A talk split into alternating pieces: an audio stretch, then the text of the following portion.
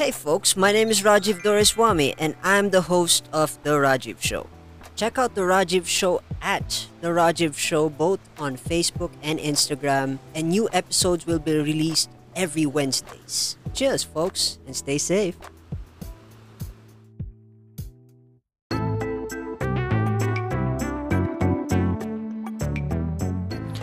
Hi, my name is Mark Adam and I'm the host of Quantox the Podcast, a podcast show that we can discuss different hot trending topics from love, social media, politics, and many more. May pagkulitan makipagkwentuhan lang dito sa Quantox the Podcast. See you there! For more local podcasts, check out more shows from Pilipinas Indie Podcast and Entertainment Network. Hype Network presents.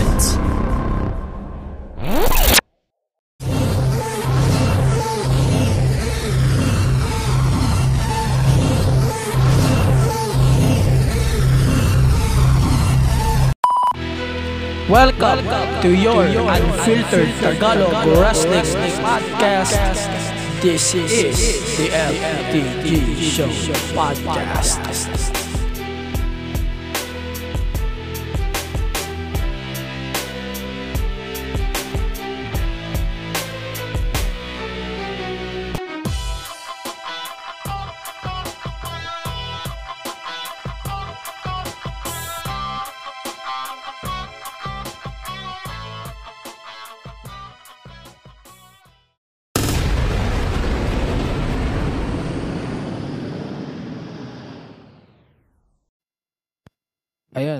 Okay na. Okay na na. So it's Friday. Wow, ang aga. And you know what that means. Welcome to your Unfiltered Tagalog Rusty Podcast.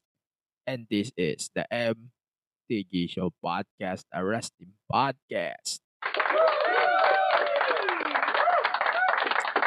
Aha. Ayun. So thank you for listening on this episode. So also, ito rin yung first episode ko with a new mic. So, that's a nice touch for our 2022. Definitely a good touch for this year's 2022. And now, I'm back after almost two weeks. Ito sa mga makikinig ditong episode na to. So, if you wonder kung bakit ganito ang ating setup, kasi ganito eh. Saturday, January 7. I think it's 7 nga. Ah, ah. De, ah ba? 7 or 8? I think it's ano eh. Friday. Today. Hindi. Nag-record kasi ako January 3. Manila time. January 4. Ganun. And then, sasapaw na siya ng Wrestle Kingdom. Night 1. And, di naman natin siya itatakal today though. Pero ang ating itatackle today is WWE Day 1. And also, yung MWF medyo notche. And mamaya natin pag-uusapan, syempre, medyo notche. And bakit natin to in advance? Kasi sa, sa January 7, wala ako. Wala akong recording. Wala akong everything. Instead, I'm going to drop the episode on Friday. I think it's January 7 or 8. Kung yung tatapat. Basta Friday yon And I wish you guys na makikinig kayo dito sa episode na to. Alright. Today is January. Wow. Today, ito ah, bigyan ko kayo ng ideya. Before we start this week's episode, I want to give a shout out to everyone who is listening, rating this podcast almost every week. Wow. And that's a pretty good job in behalf of myself. And actually, sana naman eh, rate nyo naman tong podcast every week is we're trying to give wrestling content. Wala lang tayo ng two weeks, but it doesn't mean na tayo eh mawawala rin sa podcast. No, it's not the case anymore. But, ah, we're here. We're here. I'm back. And I'm here to stay. Alright? So, let's start the programming. On this week's pod again, we're going to talk about day one and that MWF event that happened last December 30, which is Medianoche eh, pay-per-view or show na pinalabas nila of course sa Facebook or whatever anong social media platform that they used on that pay-per-view event. So before we start this episode, again, uh, I want to invite you guys. Tapos na nga ang 1-1 since New Year yun. And I want to guys, I want you guys to use my link for Lazada and of course on Shopee. That's podlink.co slash 6GS on Lazada and on Shopee podlink.co slash BHX. And now, let's start the programming. So, let's start with day one. So, we got a lot of things that we need to discuss on today's review. Number one, pay-per-views is dead. Alright? Wala nang sense. Wala nang ano, wala nang sense, wala na rin pay-per-views in WWE. Instead, WWE is calling their pay-per-views premium live event or events. Wala na, hindi na nila gagamitin yung term na pay-per-view kasi we don't pay for pay-per-view. Instead, kasama na lang siya sa bundle. If you're going to subscribe to WWE Network or Peacock in the US, hindi na siya yung case anymore. It's not the case. Hindi na natin binabayaran per view.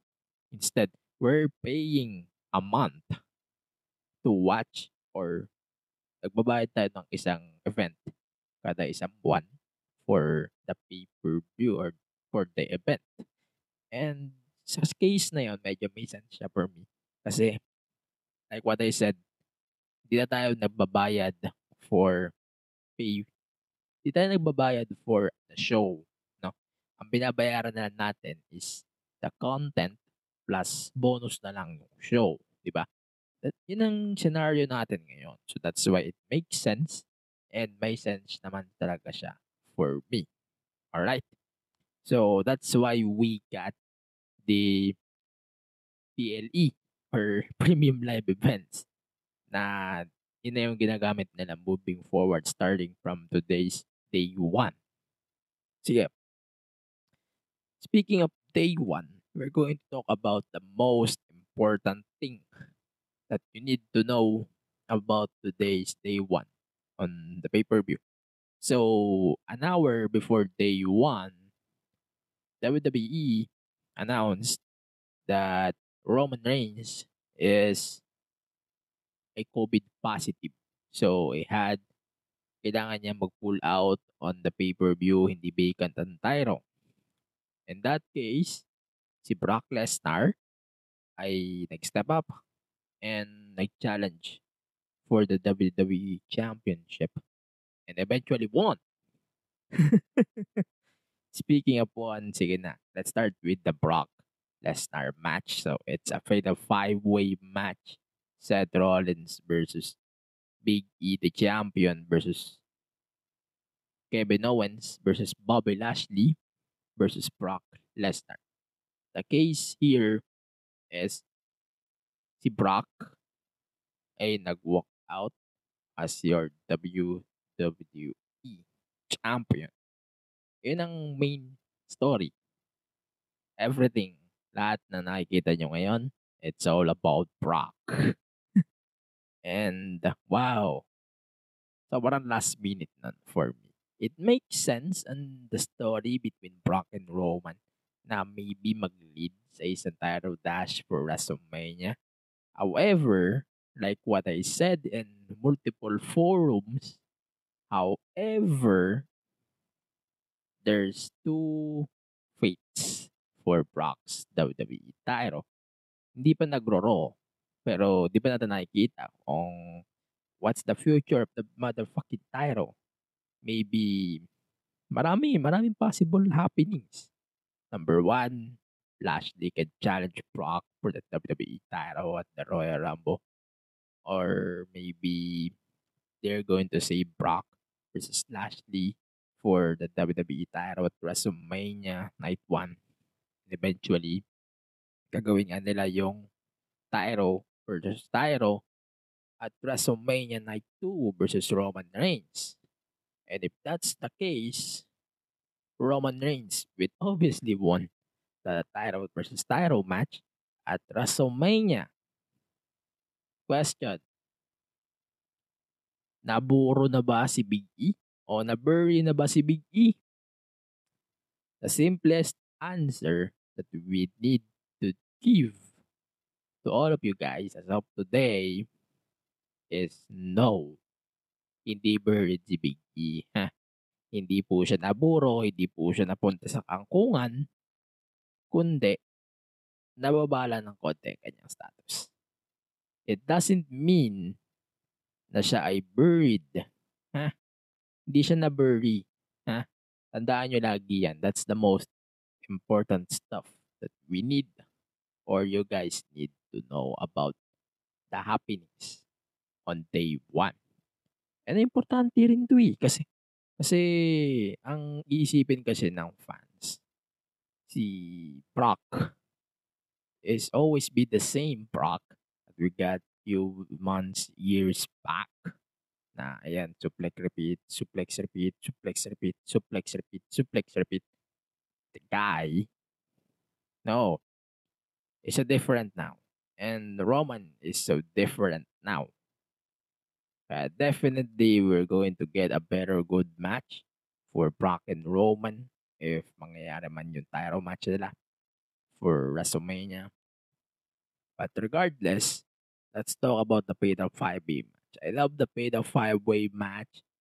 Sobrang linis para sa akin nung lahat ng scenarios na nangyari.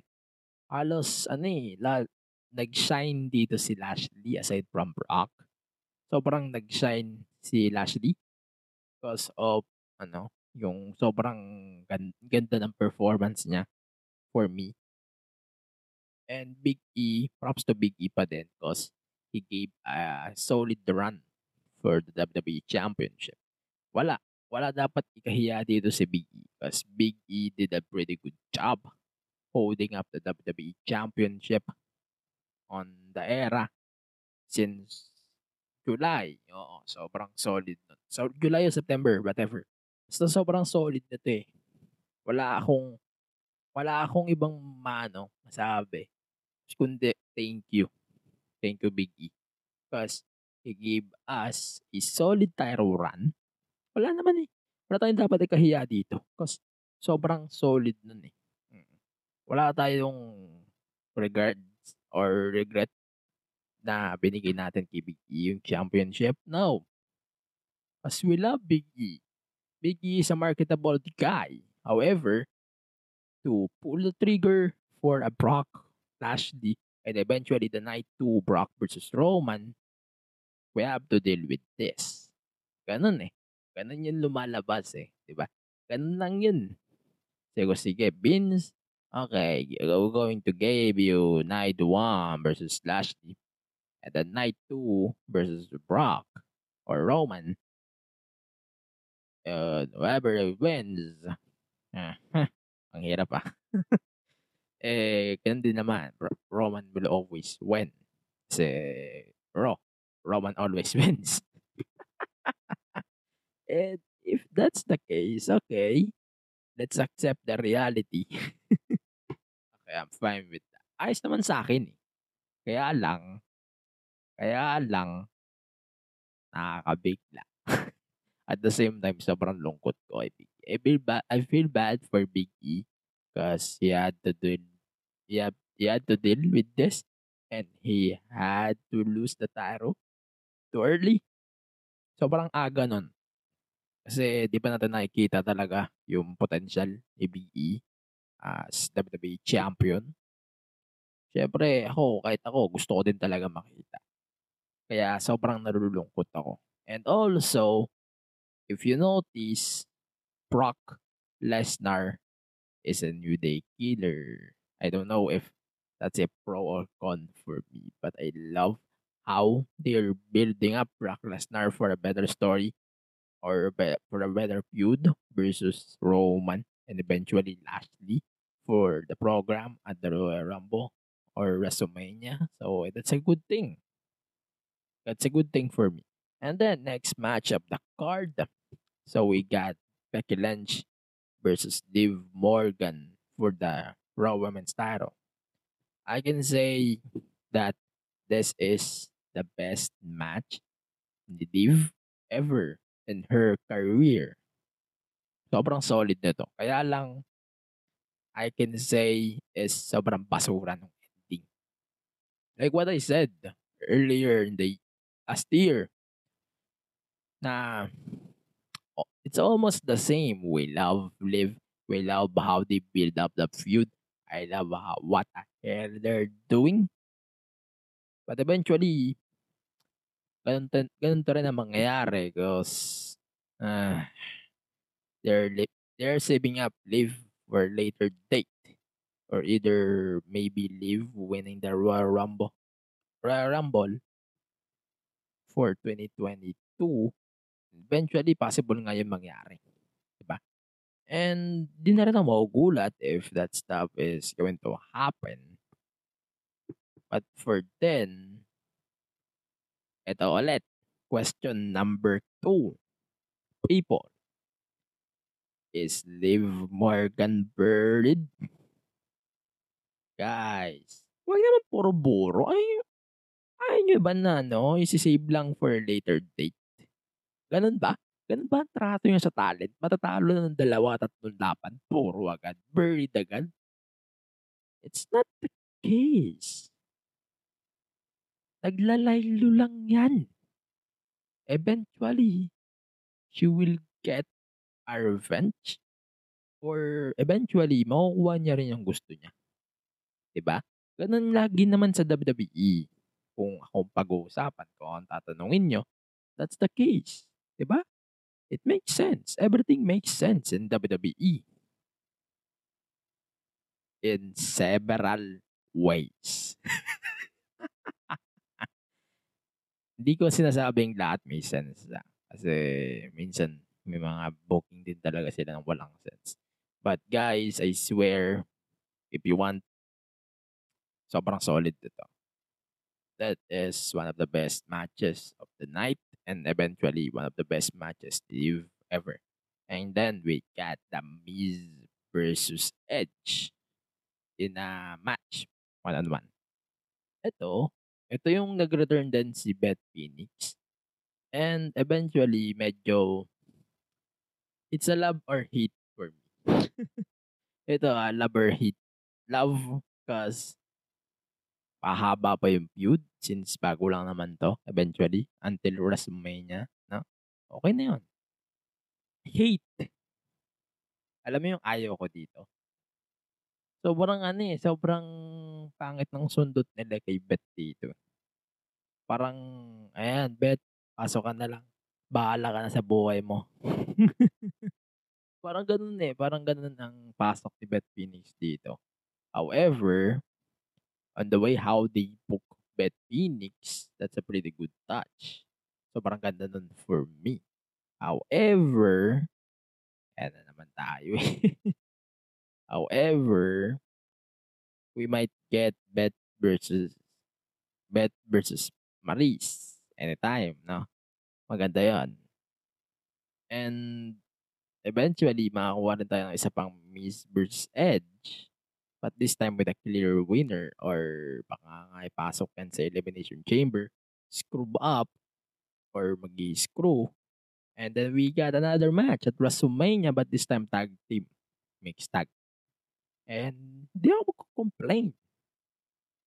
Because they can build a better match or a good match. Alright? And then we got our WWE Raw Tag Team title match between New with New Day.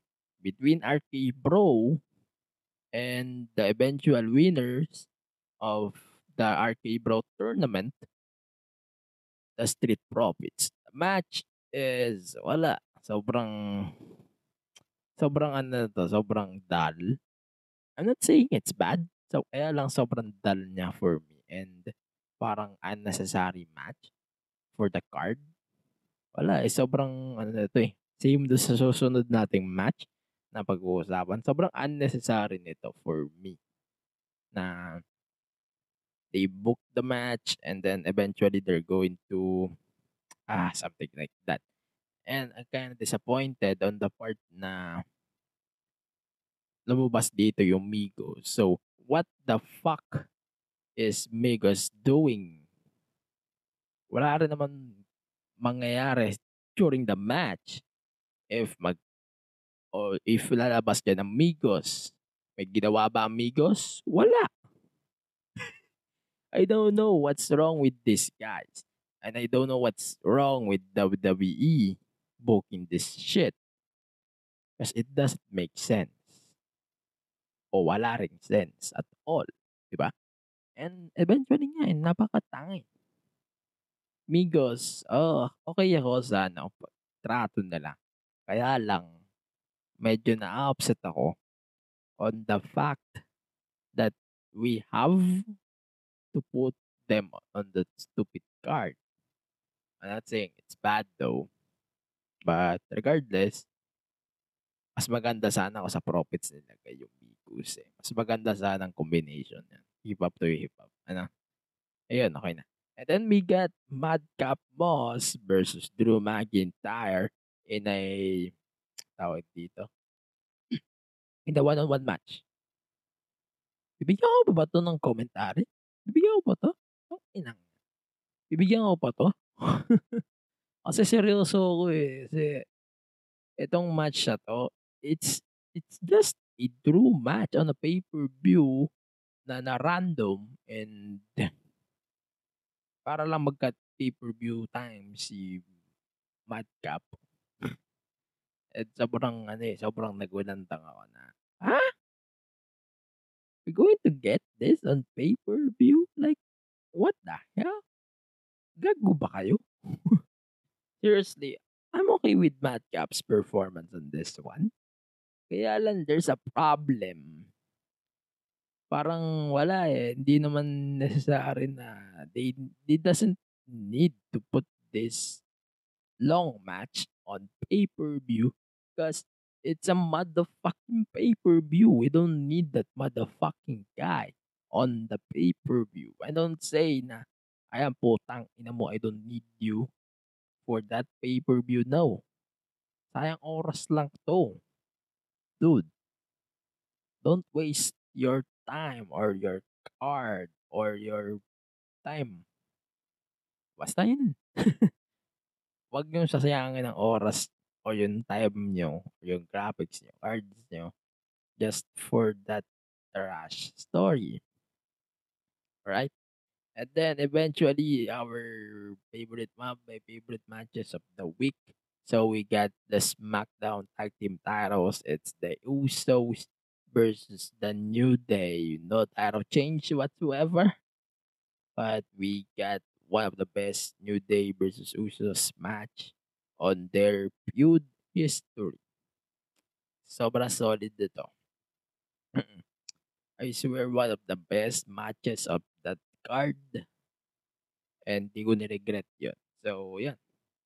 And then, also, another story from day one is na injured si Rich Holland during the kickoff match between Sheamus and Rich Holland and versus Cesaro and Ricochet. Konti pa lang yung time for that match and na uh, dugo, duguan, duguan yung ilong ni ni sino nga to? Ni Rich Holland. Dugo yung ilong niya. And wala eh. Sobrang nabasag yung ilong niya. I wish him na makapag-recover siya. And sana eh, asahan natin sa susunod na pagkakataon na it's gonna be a good one. Good run for Holland. Anyways, yun lang. Yun lang ang aking rating for WWE Day 1. Ang aking review, eh, ito na. And then, we got our scores. The So, that SmackDown Tag Team titles is 2. The Madcap versus Drew is 2. The SD Since the tag team titles is four. Alright? Four. Sorry. Clarify natin. So it's four. And then the Madcap and Drew, it's two. The Raw tag is three. The Raw Miz versus Edge match is three. Same with the Raw Women's title, Bet, Bet, Becky versus Liv, it's four, three. And then the uh, Fatal five way match, it's five. Alright. And then my match of the week on this pay per view, I can say is the SmackDown Tag Titles because that's a good stuff. Yun lang, yun lang for me. And for now, we're going to take a commercial break. Our first break here on our first podcast in the new year 2022. So, when we come back, we are going to do our MWF medyo mainit. eh, Medyo, medyo noche episode review. We're not going to do scoring system on this one for now. But I hope na ayan, sige na. Mamaya natin na-explain. So for now, let's check our other ka-podcast here on Pipe Network. Gusto niya bang malaman kung paano kami nakikipag-collab sa mga brands in the MT Show podcast? We use Podmetrics, the easiest way to monetize your podcast. If meron kang podcast, sign up now at podmetrics.co and use my code DMTG Show Pod to get full control on how you monetize your show regarding of its size. Again, Sign up now at podmetrics.co and use my code TheMTGShowPod. If you're an advertiser who wants to collab with us, head on over to advertiser.podmetrics.co and fill up the form. Again, Podmetrics, the easiest way to monetize your podcast. You are listening to the MTG Show podcast, an unfiltered Tagalog wrestling podcast where they talk about anything and everything about professional wrestling. Speaking of professional, we are professionally going to segue to our own show, Rule 20 Podcast, where the only professional thing we do are done mostly off the record, behind the cam, and under the sheets. Again, that's Rule 20, available wherever you are listening to this right now. And now back to the podcast. Ayun, we're back. Ang haba ng break. sorry guys, sorry guys. Sobrang haba ng break na yun. So, I had to take a break. Then, alright. we're back on the MTG Show podcast, a wrestling podcast. And now, it's time for our MWF Medianoche review. Not really a review, alright? And before we continue, so if you're looking for a VPN or virtual private network, tama? Ah, virtual private network or VPN, if you're looking for one VPN, so definitely NordVPN is for you guys. So if you want to subscribe to two, two years plus four months, it's for only $89, please use my link on the description. It's podlink.co slash BWN. Again, that's podlink.co slash BWN. If you want to access the content on Disney Plus habang wala pang D Plus or if you want to stream exclusive content na hindi mo na-access kung saan-saan here in the Philippines kung ano mang platform yan. So you can use our NordVPN. So NordVPN ay nagpa-bypass yan. So if you want to subscribe, that there's a two years plus four months subscription and you can use my link on the description padlink.co slash BWM. Ayan. So, we're going to do a real recap or alright yung small recap lang for MW, MWF Medyo Noche event na nangyari last week alright eto guys linawin ko ha MWF Medyo Noche is my first local event na na-feature natin here in the podcast. Alright? And also, Medyo Noche is my first local pay-per-view. Philippine pay-per-view or show na napanood ko ever. So, kung may mga mali ako or something like that, correct nyo na lang ako. Gusto ganun, correct nyo na lang ako if may errors or may stuff na sa tingin ko mali. You can correct me. PM nyo lang ako. DM nyo lang ako sa Twitter or Instagram. Pag-uusapan natin yan. Alright, so let's start the match cards. So, konti lang to. It's a four-match card. So, it's Rex Lawin, tas CJ Serafin in a good match.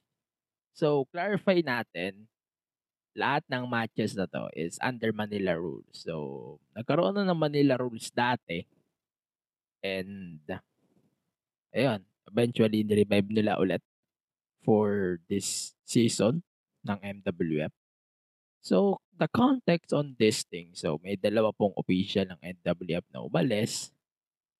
And then, they got replaced, of course, by Sunny Go as the commissioner of Ah, tama. Commissioner ba? Oo, tama. Of MWF. Booker. Whatever. Kung naman term yun. And then, by Veronica as the acting parang sa CEO, something like that. So, sige.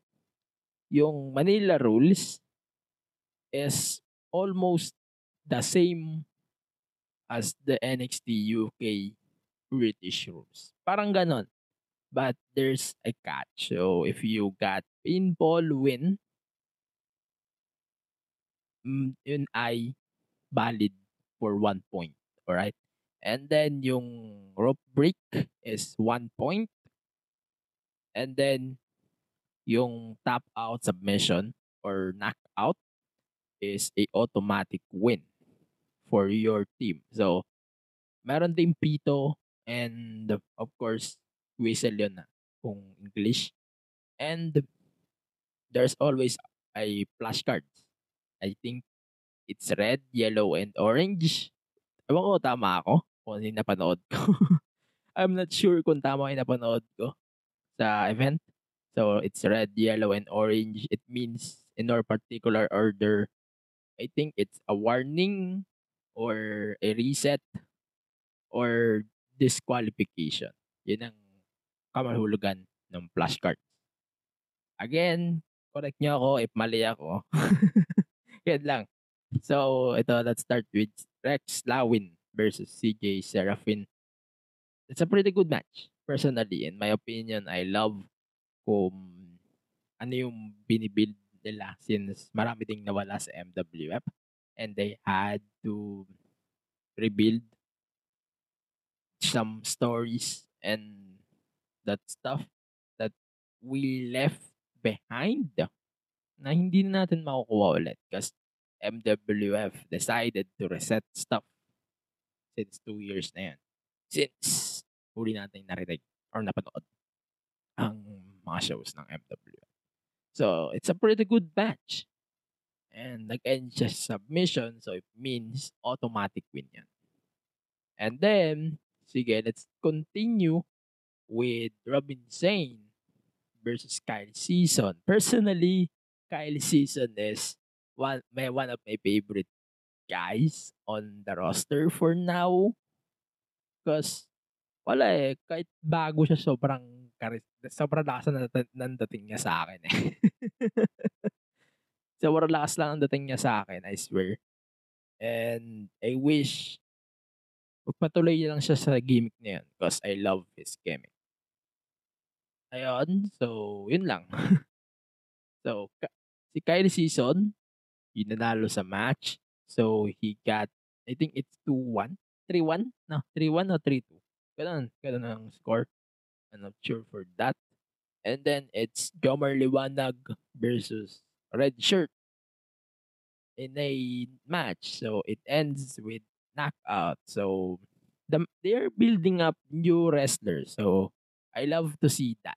To be honest. Sobrang nagustuhan ko yung stuff na yun. And ako na wala, ako for example, wala akong ideya sa stories na naiwan ng MWFU years back. Matutuwa naman ako kasi nakikita natin siya sa YouTube ng MWF. So it's a plus na meron silang YouTube channel and they did a summary on the characters of the new wrestlers, the newcomers. And for sure, if gusto niyo silang panoorin ulit, di ka maiiwan dito. Ganon yun eh. Ganon yung ginawa ng MWF dito. And that's a pretty good touch. To be honest. And then, sige. So, it's the main event. Fabio Makisig versus Nigel San Jose. To be honest, I love, ano eh, ito talaga, ito ah, explain ko muna sa inyo kung ano yung totoong thoughts ko about Manila, Manila rules. Una, nung una, medyo na-confuse ako on kung paano nag-run yung Manila rules. So, ano ba to? It's a mix ba ng scoring, ganun? So, scoring system, we get the something like that na parang determine na with three falls and then something like that. Medyo naguluhan ako. Aminin na natin. But eventually, during the second match, habang tumatagal yung event, eh, nauunawaan ko na on how the rules work. I wish na I can I could watch the second show or the upcoming show ng MWF because that's a pretty good touch and a pretty good stuff. And syempre, sa mga talangka dyan, yung mga tanga na walang alam kundi mabash lang ang mabash, wala kayong pagtutunguhan sa mga ganyan. Please. Support local din. Quality local. Huwag kayong susuporta basta-basta ng local. Lalo na yung mm, alam niyo na yan. Alright. Alam niyo na yan. Okay, so may ilan ilan ba tayong bagay na we need to talk about on this week's spot. So number one, I swear I love the match, the main event match between Anna Jay and Ty Conti versus Penelope Ford and the, the bunny is Ali in a street fight doon sa Rampage no nakaraan. So, that's a pretty good match. Sobrang solid eh sobrang hanga ako sa apat na wrestler na to eh, sa ano nila. Larasismo nila. Ewan ko kung natap na nila to yung Brit versus Thunder Rosa. But I don't think na natap nyo na yon for now. But eventually, yan, pag tumatagal habang pinapanood ko ng tumatagal na tumatagal yung match, I think mag magsisync siya sa akin. And I think na tataas yung rating ko about that. Na. That's a pretty good match. And then we got Ty Conti. Speaking of Ty Conti, so in-announce na din nila Sammy Guevara and Ty Conti na sila ay pagkasintahan. So, ah, best wishes na lang. best wishes for their relationship. Relationship. And yun lang. Basically yun. And then, ano ba ba? Ano ba ba kailangan natin discuss? So, it's basically yun lang eh. Wala na. We don't need to talk about lot of stuff on this week's pod. Babaway tayo next week. For now kasi, ganito. Nag-record ako ng Monday. And I had to pre-record this episode on Monday because Wednesday, wala ako dito sa studio. Remember that. And Friday or Saturday, ikakasal yung kapatid ko. Best wishes nga pala sa kapatid ko and sa kanyang asawa, soon to be wife, husband and wife sa kapatid ko. So, good luck. Sana eh, maganda yung buhay niya. Sana magumanda yung ano, samahan niya. Of course. And sana makapag-Loming Batangas ako. and yun na, yun na aking thoughts for this week's podcast. Sige, let's do our picks of the week. So let's start with the match of the week. Match of the week is the Rampage. Ano ba to? New, Rampage New Year's Smash match between Ty Conti and Anna Jay versus Pe- Penelope Ford and syempre si The Bunny, si Ali. That's a pretty good match. Sobrang solid ito. One of the best matches in AEW Women's Division. Madami tayo pa abat, dapat abangan on the women's side of things. And then, like what I said, the woman of the week is obviously Liv Morgan. So, despite Liv losing the match, para sa akin, sobrang solid ng performance ni Liv on this week's day one. Sobrang solid nun, I swear. And then the superstar of the week is none other than Brock Lesnar because Brock did a pretty good job on his match at day one. So yeah, yun lang. Yun lang basically for this week's podcast. Follow the podcast on all of the social media platforms, Facebook, Twitter, Instagram, Twitch, and on TikTok at the MTG Show Pod. You can listen to this podcast every Fridays on your favorite podcast platforms and on the podcast app. And please rate the podcast, of course, five stars on Spotify and other podcast platform. It's at Apple Podcast though. and then, ayun, if you want to listen to our catalog here on Pipe Network, please listen to our catalog, of course, on pipenetwork.co for more Pipe Network shows. And of course, follow Pipe Network on social media at Pipe Network. And I want to give a shout out to our new members of the Pipe Network. So, ito yung Quentox ni Mark at saka yung ano, yung Rule 20 podcast na sobrang daming followers and listeners of course ni Patrick. Nakakapanood ka pa, nakinig ko lang na kanyang isang episode. It's a good, pretty good stuff na dapat yung hindi ma-miss here on the network. So marami tayo dito sa network and marami pa tayong dapat abangan. Lalo't malapit na rin ang aking anniversary here in the Pipe Network. And also, of course, please support all of the Pipe Network shows, all the new. And follow the podcast on, hindi, follow nyo na lang ako at on Twitter and IG at AG Penera on both Twitter and Instagram. And that's pretty much it for our first episode of the new year 2022. Stay safe, stay reso, please vaccine yourselves or booster yourselves, boost yourselves. And malapit na ang May, baka naman. Please vote for the most deserving candidate for next for the next six years. Para sa atin to. Hindi lang to para sa ninuno kahit sino. Please vote for the most deserving person who is running right now. And sige na. See you on the next episode. Next week's episode, we're going to talk about everything New Year plus Wrestle Kingdom Night 1 to 3.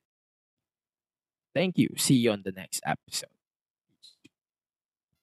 Mainit na diskusyonan, Masarap na kwentuhan malinamnam na usapan, at nakakagising na balitaktakan. parang kape lang. My name is Jeff. And I'm Weya Angeline Join us in our conversations at Coffee na Lang Dear Podcast.